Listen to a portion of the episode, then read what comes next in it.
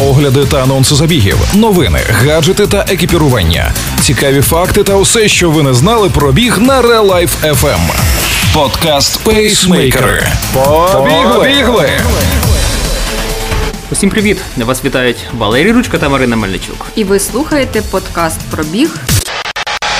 Пейсмейкери на Real Life FM. Сьогодні ми розкажемо вам останні новини зі світу бігу. Ветеран розніс національний рекорд на спринті 200 метрів. У Китаї відбувся масовий забіг з 12 тисяч учасників. Організатори стягнуть 25 доларів з кожного учасника бостонського марафону.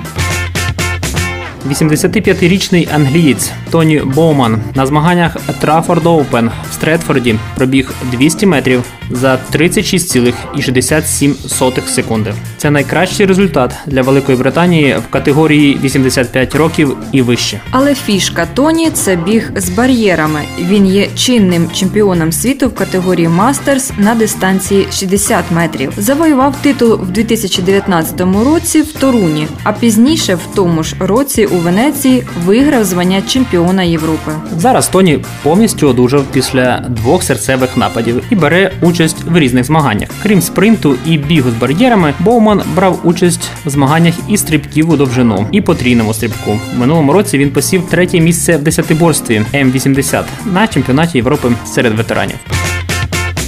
Китайське місто Сяминь прийняло масовий забіг з 12 тисячами учасників, але організатори серйозно подбали про безпеку. Усі співробітники і волонтери, що знаходяться в тісному контакті з бігунами, перед забігом пройшли тести на нуклеїнові кислоти. Учасники були повідомлені про необхідність вжити належних заходів проти пандемії за допомогою СМС та інших засобів. Традиційно марафон в Сямині відбувається в січні, але в той період Китаї спалах захворювань, і уряд своїми обмеженнями змусив організаторів вибрати нову дату 10 квітня. Цей марафон один з семи в світі в 2021 році рівня Elite Platinum Label. Також подібний рейтинг від World Athletics отримали марафони в Бостоні, Лондоні, Берліні, Чикаго, Нью-Йорку та Токіо.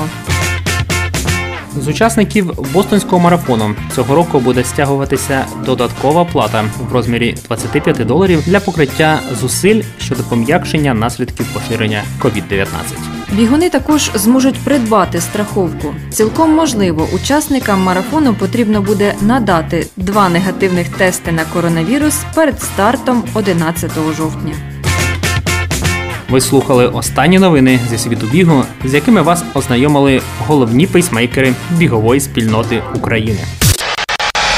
Пейсмейкери на Real Life FM. Валерій Ручка та Марина Мельничук.